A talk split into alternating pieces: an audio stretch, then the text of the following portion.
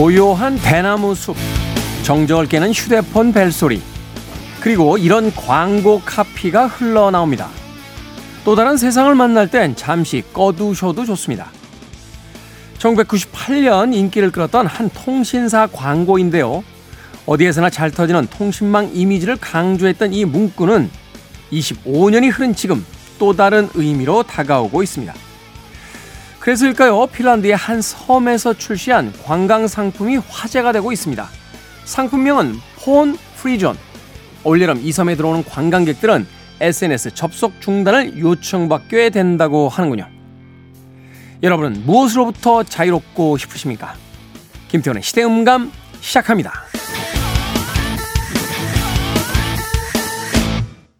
그래도 주말은 온다. 시대를 읽는 음악 감상의 시대음감 김태훈입니다. 20세기 말 1998년도에 한석규 씨가 출연했던 통신사 스피드 011 광고의 한 장면이었죠. 스님과 함께 깊은 숲속을 사색하며 걷다가 핸드폰이 너무 잘 터지는 바람에 잠깐 죄송스러워하는 장면에 나오던 광고 카피였습니다. 하지만 시간은 20여 년이 흘러갔고 이제는 전화가 안 터질까 봐 걱정하는 시대가 아니라 너무 자주 울리기 때문에 오히려 피곤해진 시대를 살고 있습니다. 언제부터 우리의 일상이 이토록 바쁘고 정신없는 것이 되어버렸을까요? 분명히 휴대폰이 없던 시절에도 잘만 살았던 것 같은데 이제는 잠시만 이 전화기가 손에 잡히지 않아도 불안해하는 그런 시대를 살고 있습니다. 이럴 때일수록 오히려 고요함과 조용함 그리고 홀로 잠시 시간을 보낼 수 있는 그 무엇이 좀 더 그리워지는 그런 시기가 아닌가 하는 생각이 드는데요. 올 여름 휴가만큼이라도 단 며칠만이라도 아니 단 반나절만이라도 모두로부터 간섭받지 않는 자유를 한 번쯤 느껴보길 꿈꿔봅니다. 자, 김태훈의 시대음감, 시대 이슈들 새로운 시선과 음악으로 풀어봅니다. 토요일과 일요일, 일라디오에서는 낮 2시 5분, 밤 10시 5분 하루에 두 번 방송이 되고요. 한민족 방송에서는 낮 1시 10분 방송이 됩니다. 팟캐스트로는 언제 어디서든 함께할 수 있습니다. 자, 사이먼 앤 가펑클의 음악 듣습니다. Sound of Silence.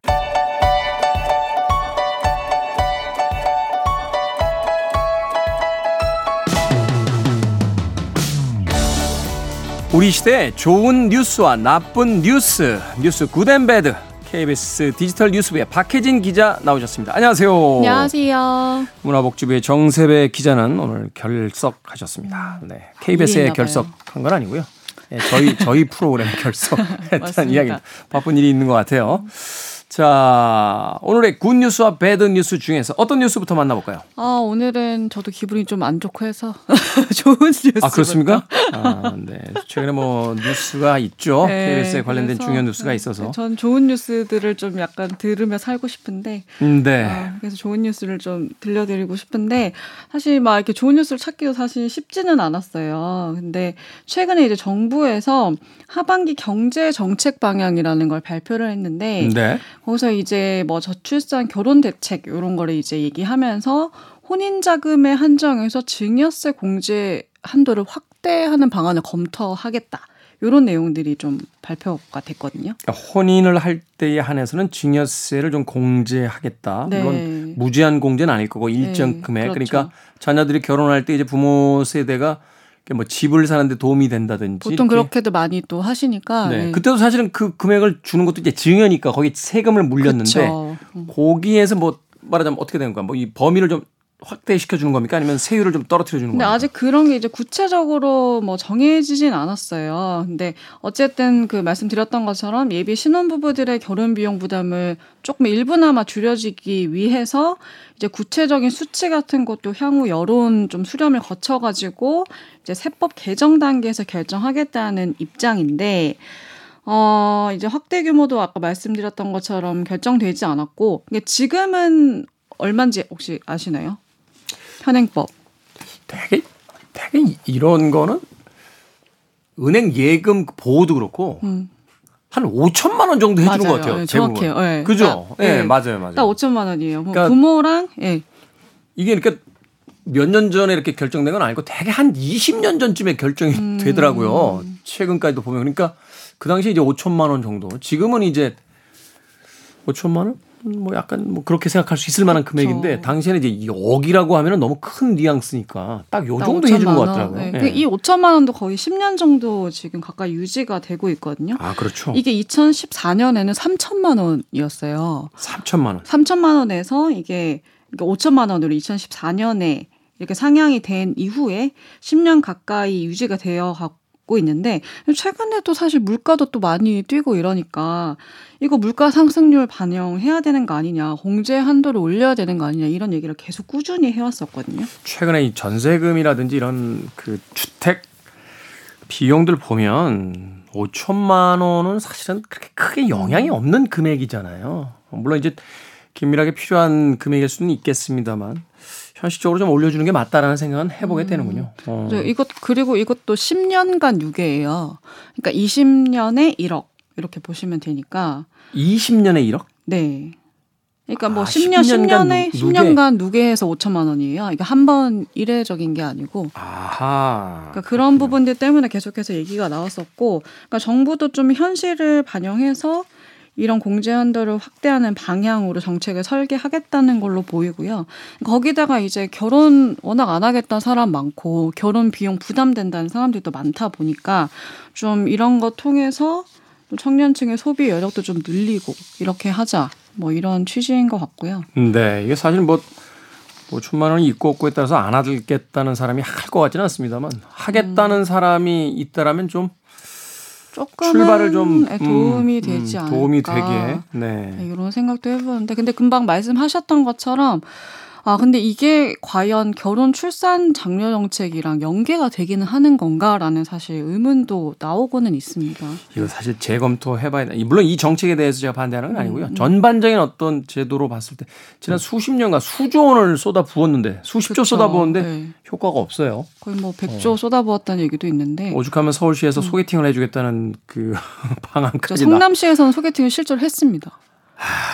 참 도움이 됩니까? 근데 또 댓글에는 긍정적인 댓글들도 꽤 많더라고요. 지금 젊은이들이 네. 사람을 못 만나서 안 하고 있는 건가요? 모르겠습니다. 하여튼 저는 젊은 사람이 아니기 때문에. 자, 그런데 이제 과연 결혼 촉진의 효과가 있을 것이냐 이게 이제 관건이잖아요. 그렇죠. 근데 그런 것들 좀 과연 그러니까 이 뭐 공제를 해주고 하는 건 좋지만 이게 결혼, 출산 이런 것과 연계성이 있느냐? 이게 거의 없을 수도 있다. 단지 그 증여세만 그냥 감면해주는 효과만 나타나는 거 아니냐? 그런 얘기들이 많이 나오고 있어요. 결혼 여부까지 연결 짓는 건 좀 너무 멀리 간 거 아니냐 이런 얘기들도 나오고 있고. 근데 거기다가 사실 증여받을 재산이 없으신 분들도 꽤 많으실 거거든요. 네. 재정적인 어려움 때문에 애초에 결혼 자체를 미루는 청년들이 꽤 많은데 그럼 그 청년들은 또 결국엔 이런 정책적인 사각지대에 놓이게 되는 거 아니냐 또 이런 부분들도 이제 문제로 좀 볼 수가 있겠죠. 그러네요. 애초에 5천만 원 이상 증여할 수 있는 사람들은 결혼할 여력이 있는 건데 그렇죠. 있는 사람들 네. 증여세만 더 면제를 해주고 원래 처음부터 아예 증여받을 게 없는 사람들에게는 아무런 혜택이 돌아가는 게 없으니까 이게 과연 실질적인 효과가 있을 것이냐 거기에 대한 이제 문제 제기가 있다. 자, 배드뉴스 짧게 좀 소개해 주시죠. 배드뉴스. 저도 코로나19 끝나고 사실 운동을 다시 시작을 했거든요. 네. 운동 시작하신 분들 꽤 많으실 거예요.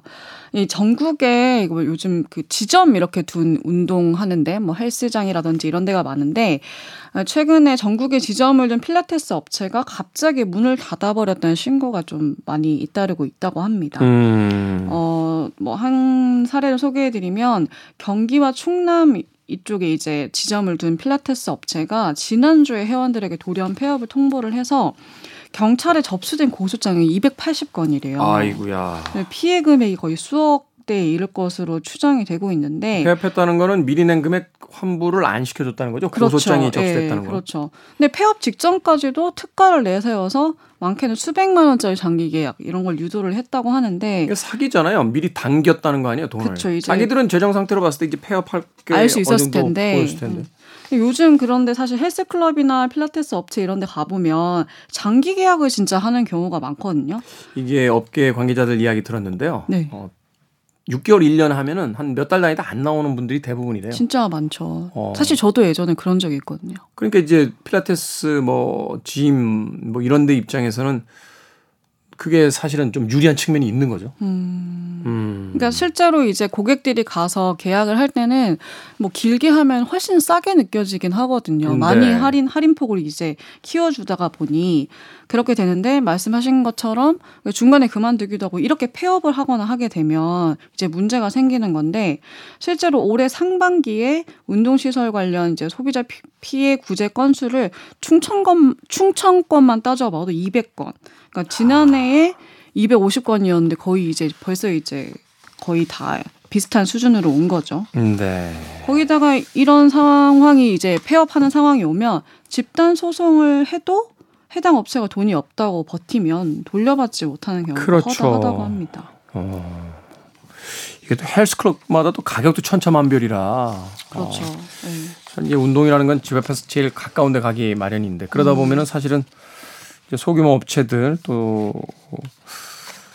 싸게 해준다고 하니까 또 3개월, 6개월 안 끊을 수 없고. 안 끊을 수 없어요. 사실 그 얘기 듣다 보면 끊게 됩니다. 경험이 좀 있으실 것 같아요. 네, 저도 사실 환불 받아본 경험이 있어가지고 환불이 굉장히 어려웠었거든요. 아, 자기가 알죠. 자기가 몇 달 정도 열심히 하는 사람인지. 저는 개인적으로 한 3개월 정도씩 끌어서 다니시는 게 어떨까 하는 생각해 봅니다. 네, 저도 이제는 알고 있습니다. 네, 6개월 1년 끌어두셨다가. 지금까지 뉴스 굿앤배드 박혜진 기자와 이야기 나눠봤습니다. 고맙습니다. 고맙습니다.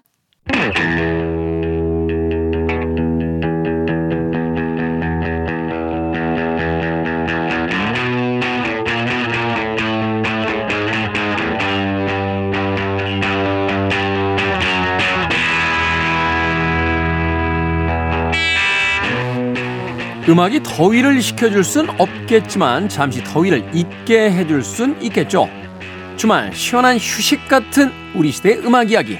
시간을 달리는 음악. 김경진 음악평론가 나오셨습니다. 안녕하세요. 네, 안녕하세요. 자, 휴가는 둘째치고 피서가 절실한 날들이 펼쳐지고 있습니다. 한때 괴담에 따르면 7월 달에는 뭐 이틀 빼고 다 비가 온다라고 했는데 예, 서울 지역 기준으로 봤을 때 한 2, 3일 비 오고 계속 무더운 것 같아요. 네. 자, 김경진 평론가는 너무 더울 때 어디를 찾게 되십니까? 에어컨이죠, 뭐. 에어컨. 네. 그 홍대에 팝시페텔 에어컨 잘 나오죠? 아, 그럼요. 네, 에어컨이 잘 나온다는 건 그래도 가게세를 잘 내고 있다는 이야기인데. 네. 갈 때마다 손님이 별로 없어 걱정을 했는데 그래도 꽤 오래 합니다. 네? 저도 좀 신기하다고 생각하는데. 네. 네. 거기 낮에는 손님 없이 혼자 계시고 저 밤에는 어디 일하러 다니시는 건 아니죠? 가게세 달라고. 투잡을 뛰고 있습니다. 그러니까 요새 하도 경기가 좋지 않다 보니까 사실 이제 음악을 듣는 일이라는 게 우리 삶에 어떤 면에서 보면 어떤 생산성하고 직접 이렇게 눈에 보이게 그 필요한 일이 아니다 보니까. 사람들이 어떤 지출을 줄이는 그 과정 속에서 좀 먼저 떠오르게 되는 부분이긴 한데 그럼에도 불구하고 음악 없는 세상 글쎄 생각하기 상상하기 쉽지가 않습니다. 네. 자 그래서 라디오가 좋은 거죠. 뭐 LP라든지 CD 살 수 없어도 음원 다운받을 수 없어도 라디오만 키면 또 좋은 음악들이 계속해서 들려지니까요. 자 시간을 달리는 음악 오늘 만나볼 음악은 어떤 음악입니까? 오늘 테마를 고르면서 어떤 생각을 했냐면 요즘에 이제 최근에 만들어지는 음악들 그러니까 최근 한 뭐 10년 내에 만들어진 음악들을 들으면서 뭔가 좀 결이 굉장히 많이 다르다라는 생각을 했거든요. 그게 무슨 말이냐면 비슷비슷하다는 느낌이 어느 때보다 더 강하게 드는 거예요. 그래요? 저는 한 20년 전부터 그런 것 같아요. 네. 그게 아마도 21세기 들어서면서부터 더 본격화된 것 같은데. 힙합이 이제 주류가 되면서 힙합의 어떤 작법의 그 특성상 네. 사실 이제 샘플링을 많이 사용을 하고 그렇죠. 이제 멜로디가 아니라 이제 랩 중심의 어떤 음악이 많다 보니까 네. 사실 저희처럼 이제 한물 간 세대들은 이 변별력을 찾기가 이렇게 쉽지가 않아요, 사실은. 그게 네. 그런데 이 젊은 친구들에게 이제 그런 거를 물어봐도 특별히 이제 좋아해서 파고들지 않으면은 비슷하게 느껴진다라는 이야기를 하더라고요. 그러니까, 아무래도 멜로디 중심이 아니니까. 네, 그래서 뭐 멜로디 중심의 곡이라고 하더라도 그 일정한 좀 패턴이 있다 보니까, 그래서 그런 생각을 하다 보니까 아 그렇지, 요즘에는 레코드사나 레이블에서도 아티스트에게 분명히 투자를 하긴 하는데 이거를 그 회수율을 높이기 위해서, 투자금 회수율을 높이기 위해서 안전한 방식의 음악을 만드는구나라는 생각을 문득 하게 됐습니다. 안전한 방식. 네, 그러니까 안전한 방식이라는 건 대중에게 더 친숙하게 다가설 수 있는 어떤 실험성이나 뭐 아티스트의 어떤 예술적인 감성 이런 것보다는 기존의 이제 지금 트렌드에 부합하는 어떤 스타일로 만들어지는 거를 더 요구하지 않나 하는 생각을 하게 됐어요. 사실 독창적인 뮤지션들은 그렇게 눈에 많이 안 띄는 것 같아요. 제가 10년간 새로 등장한 뮤지션들의 이렇게 음악이라든 스타일을 이렇게 들어보고 나서 이 아티스트는 누구 닮았는데, 이 아티스트 음악은 좀 어떤 아티스트하고 흡사한데라고 거의 1대1로 매치가 될 수 있을 것 같아요. 그러게요. 네. 네. 그래서 그런 생각을 하면서 아 옛날에는 확실히 달랐구나에까지 생각이 미쳤어요. 그래서 오늘 준비한 테마는 1960년대 후반 영국에서 여러 메이저 레이블들이 실험적인 아티스트들의 음악을 만들기 위해서 별도로 설립한 레이블들. 이 테마입니다. 그러니까 당시에는 물론 이 산업 인더스트리 안에서 가장 중요한 건 돈이었던 거는 뭐 예나 지금이나 마찬가지이지만, 결국 그 시대에는 그 아티스트가 행하는 어떤 실험이 됐든 레코드 회사는 물론이거니와 대중들도 이걸 받아들일 수 있을 정도의 여지가 있었다라는 반증이 될 수 있을 텐데, 60년대 70년대는 실험적인 게 곧 돈으로도 연결이 되던 시절인 것 같아요. 그렇죠. 예, 예. 그래서 그때의 지금까지 이제 남아 있는 그런 주목할 만한 레이블들 몇 개를 좀 소개를 해드리려고 해요. 네.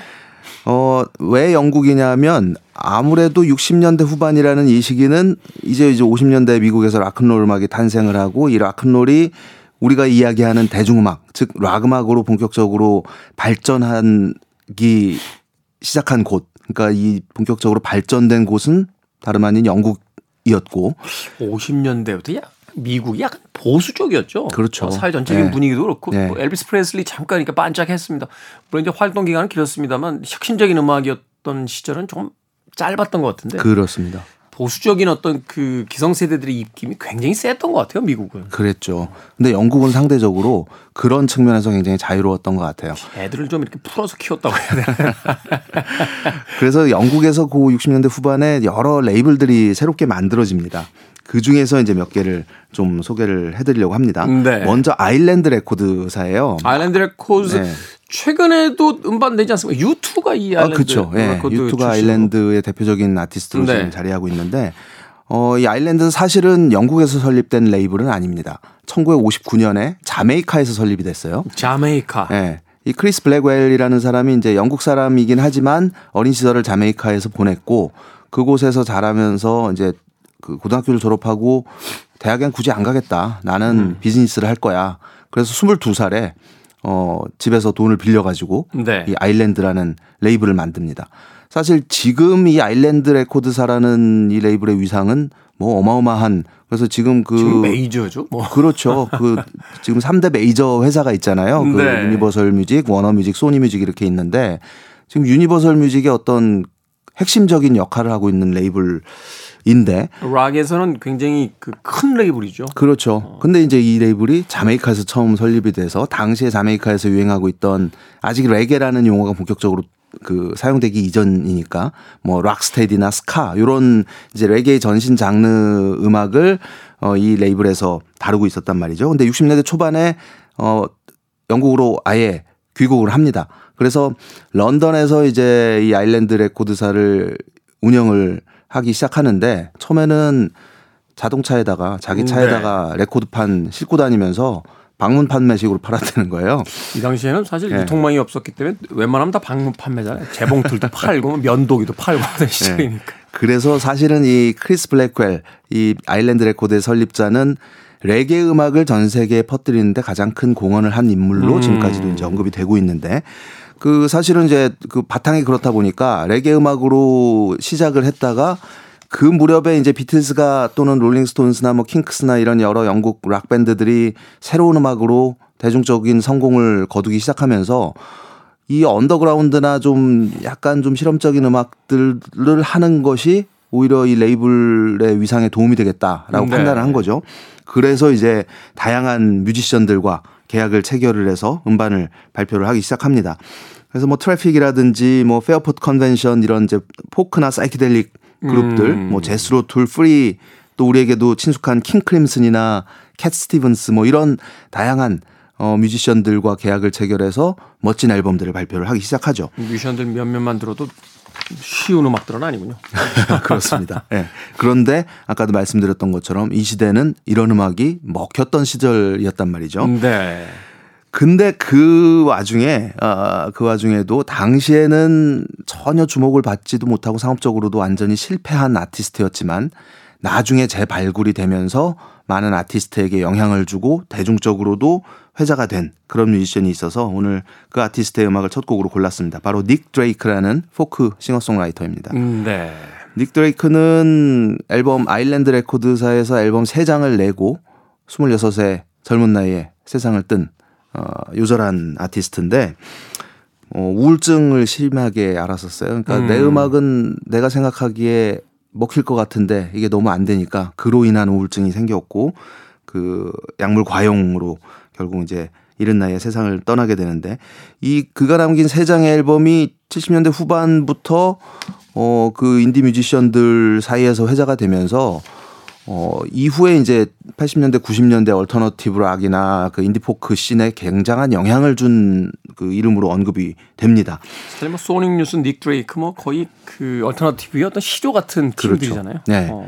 그 닉 드레이크의 2번째 앨범 1971년 작품 중에서 노던 스카이라는 곡 준비했습니다. 네. 자, 60년대에 시작돼서 현재까지 이어지고 있는 그 실험적인 음악을 주로 다루었던 레이블 중에서 아일랜드 레코드의 닉 드레이크 노던 스카이 듣습니다. 닉 드레이크의 노던 스카이 듣고 왔습니다. 시간을 달리는 음악 평론가 김경진 평론가와 함께 60년대 실험적인 음악을 주로 다뤘던 음반 레이블에 대한 이야기 나눠보고 있습니다. 아일랜드 레코드의 이제 닉 드레이크 노던 스카이 듣고 왔는데, 자, 다음 레이블과 음악들 어떤 음악들입니까? 네, 데람 레코드사라는 곳입니다. 데람은 아마 생소하실 수도 있어요. 이게 이제 데카라는 레이블이 있죠. 데카 역시 네. 어떤 아까 말씀드린 그 유니버설 뮤직 그룹의 근간을 이루었던 레이블인데 원래 1929년에 이제 영국에서 설립이 됐었고 이제 클래식 레이블로 유명했었죠. 그리고 그 미국의 데카 레이블은 1934년에 설립이 돼서 또 지금까지 이어져 오고 있는데 네. 이 데카 레이블이 1966년에 좀 이런 실험적인 사이키델릭한 그런 음악들을 좀 해봐야겠다라고 그런 취지에서 설립한 레이블이 데람입니다. 데람이 그 약자예요. 데카에서 내세웠던 자기네들이 이제 어떤 이 스테레오 사운드를 중시한다라는 의미에서 데카 파노라믹 사운드라는 용어를 썼었거든요. 그래서 참 이름이 과해요. 그러게요. 그래서 데카 파노라믹을 합친 말이 데람. 이었는데 이 레이블에서 데뷔한 아티스트가 예를 들면 데이빗 보이라든지 또 무디 블루스, 또 10 years after, 뭐 카멜, 카라반 이런 이제 쟁쟁한 뮤지션들이 이 레이블을 거쳐갔죠. 과학적인 DNA가 좀 느껴지는군요. 그렇죠. 어떤 비슷한. 네. 네. 이 데람에서 1967년에 엄청난 싱글 하나가 발매가 됩니다. 바로 프로콜 하룸이라는 밴드의 A Whiter Shade of Pale이라는 곡인데요. 엄청난 히트곡이죠. 네, 이게 지금까지 1,000만 장 이상이 팔려나갔어요. 그래서 엄청 세계적으로도 이제 굉장한 성공을 거둔 싱글로 자리하게 되는데 프로콜 하룸이라는 좀 프로그레시브한 음악을 했던 팀인데 이 곡은 그 바흐의 지선상의 아리아에서 영감을 얻어서 작곡한 작품이에요. 그래서 굉장히 친숙한 멜로디로 인해서 이제 많은 사랑을 받았었고 특히 오르간 연주가 돋보이는 그 시대의 향기를 아주 담뿍 담고 있는 그런 곡입니다. 이 사이키델릭은 네. 오르간이 없었으면 완성되기 쉽지 않았을 것 같아요. 그렇죠. 네. 프로콜 하룸 이 이름이 좀 어려워가지고 이게 뭐지 라틴어인가 뭔가 궁금했었는데 그 멤버가 키우던 고양이 이름이었대요. 그래서 별 뜻은 없는 네. 이 Whiter Shade of Pale 들어보겠습니다. 아, 그러고 보니까 고양이 이름도 굉장히 거창하군요. 네. 프로콜 하룸. 네. 우리는 반려동물들한테 성까지 붙여주는 경우가 있나요? 대부분 이름만 짓지. 그렇죠. 성 붙이는 경우는 전 못 본 것 같아요. 프로콜 하룸이면은 하럼이 성이란 얘기 아니에요.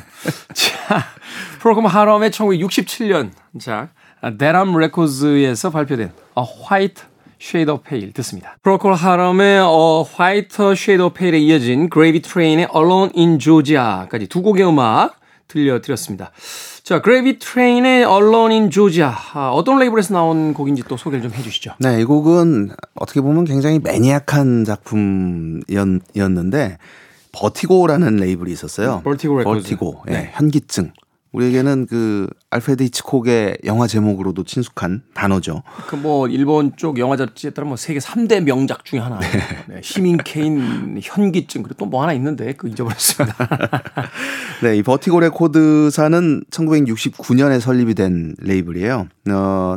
그 필립스 역시 그 네덜란드의 그 본거지를 둔 메이저 레이블이죠. 필립스에서 역시 당시에 언더그라운드 음악을 그 직접적으로 좀 배포를 제작하고 배포하고 싶다라는 열망으로 탄생시킨 실험음악 레이블이었는데 네, 필립스는 이제 네덜란드 기업이잖아요. 그렇죠. 예. 네. 근데 그 이제 물론 런던 지사에서 만든 네. 레이블이죠. 이 올라프 와이퍼라는 인물이 이 레이블에 대한 아이디어를 제공을 했다고 합니다. 어느 날 비가 오는 날 택시 안에 택시를 타고 있었대요. 근데 길이 굉장히 막힌 상태에서 유리창에 이제 그 성에라고 하나요? 성에가 끼죠. 네. 네. 그 꼈는데 그냥 아무 생각 없이 무심코 손가락으로 이렇게 소용돌이를 그린 거예요. 그러니까 유리창에다가 낙서할 때 그냥 이렇게 아무 의미 없이 네, 동그라미를 이렇게 그리다 보니까 아 이거 레이블로 괜찮겠다. 이렇게 현기증이 나는. 그래서 이 버티고 레코드사의 그 LP 라벨을 보면은 그 굉장히 현란하게 그 소용돌이 같은 문양이 되어 있어서. 이 LP가 돌아가는 걸 보고 있으면 굉장히 어지럽습니다. 정말 버티고라는 말이 잘 어울리는. 그래서 이 버티고 레이블을 만들고 나서 이 레이블에서 성공한 아티스트가 몇몇 있기는 해요. 블랙 사바스라든지 뭐 로드 스튜어트라든지 유라이어 힙이라든지 이런 이제 아티스트들이 성공을 거두지만 대부분의 뮤지션들은 한 장 또는 두 장으로 끝나고 맙니다. 아. 그래서 상업적으로는 실패를 거듭한 끝에 이제 노선을 몇 년 있다가 노선을 바꾸게 되죠. 좀 더 대중적으로. 그래서 버티고 레이블에서 80년대 이후 가장 유명한 뮤지션은 다이어 스트레이츠와 메탈리카 정도라고 볼 수 있습니다. 뭐 메탈리카 하나로도 충분하네요. 그렇죠. 근데 이제 그 70년대 요 당시에 이제 어떤 상업적인 성공을 그 목표로 했던 것보다는 좀 덜했기 때문에 하지만 이 당시에 발매됐던 69년부터 한 70년대 초반까지 발매됐던 버티고의 음반들은 지금 엄청난 가격으로 거래가 되고 있습니다. 네. 그리고 이제 오늘 마지막으로 네. 소개해드릴 레이블은 하비스트라는 레이블입니다. 하비스트 레코드. 네, 하비스트는 역시 필립스가 버티고를 설립한 것과 같은 취지로 EMI 레코드사에서 만든 레이블이에요. 네. 역시 1969년에 설립이 됐고 실험적이고 프로그레시브한 그런 음악을 주로 만들었던 레이블인데 관리하기 좋게 이렇게 서브 레이블로 분류시켜버린 거죠. 그렇죠. 예, 예. 이 레이블을 대표하는 아티스트는 핑크 플로이드. 핑크 플로이드. 뭐 이거 하나로도 사실은 네, 끝났다고 볼 수 있는데 네. 예. 그리고 뭐 딥퍼플 초창기에 이 하비스트를 통해서 앨범을 냈었고 우리는 딥퍼플 지금 이제 하드락 밴드로만 분류합니다만 이게 당시에는 이제 그 사이키델릭 락 쪽으로 예. 분류가 되니까 예. 아. 그렇습니다. 그리고 뭐 바클리 제임스 하비스트라는 밴드도 있었고 그래서 이 하비스트 레코드사의 아티스트 중에서 오늘 딥퍼플의 초기 음악을 마지막 곡으로 준비를 했어요. 1969년에 영국에서 발매됐던 딥퍼플의 두 번째 앨범에 수록된 뭐랄까요? 당시에 그 트렌드가 아주 잘 반영이 되어 있는 하드락 밴드지만 클래식의 요소를 듬뿍 머금고 있는 뭐 바이올린 연주도 등장하고 이 건반 연주도 아주 확고하게 귀를 그 자극하는 그런 멋진 곡입니다. 우리나라에서도 이 곡 한때 FM 방송에서 많이 나왔던 작품인데 앤썸이라는 좀 긴 곡입니다. 네. 딥퍼플의 이제 키를 잡고 있는 이제 존 로드 키보디스트가 네. 이제 영국의 왕실 클래식 학교 출신이잖아요. 그렇죠. 그러다 보니까 이제 그런 어떤 뉘앙스를 주로 많이 담아낸 음악. 자, 60년대 실험 음악 레이블 오늘 음악 평론가 김경진 평론가와 함께 이야기 나눠봤습니다. 김경진 평론가는 내일 다시 뵙겠습니다. 고맙습니다. 네, 고맙습니다. 저도 끝 인사 드립니다. 하베스트 레코드의 딥퍼플 앤셈 들으면서 작별 인사 드립니다. 지금까지 시대음감의 김태훈이었습니다. 고맙습니다.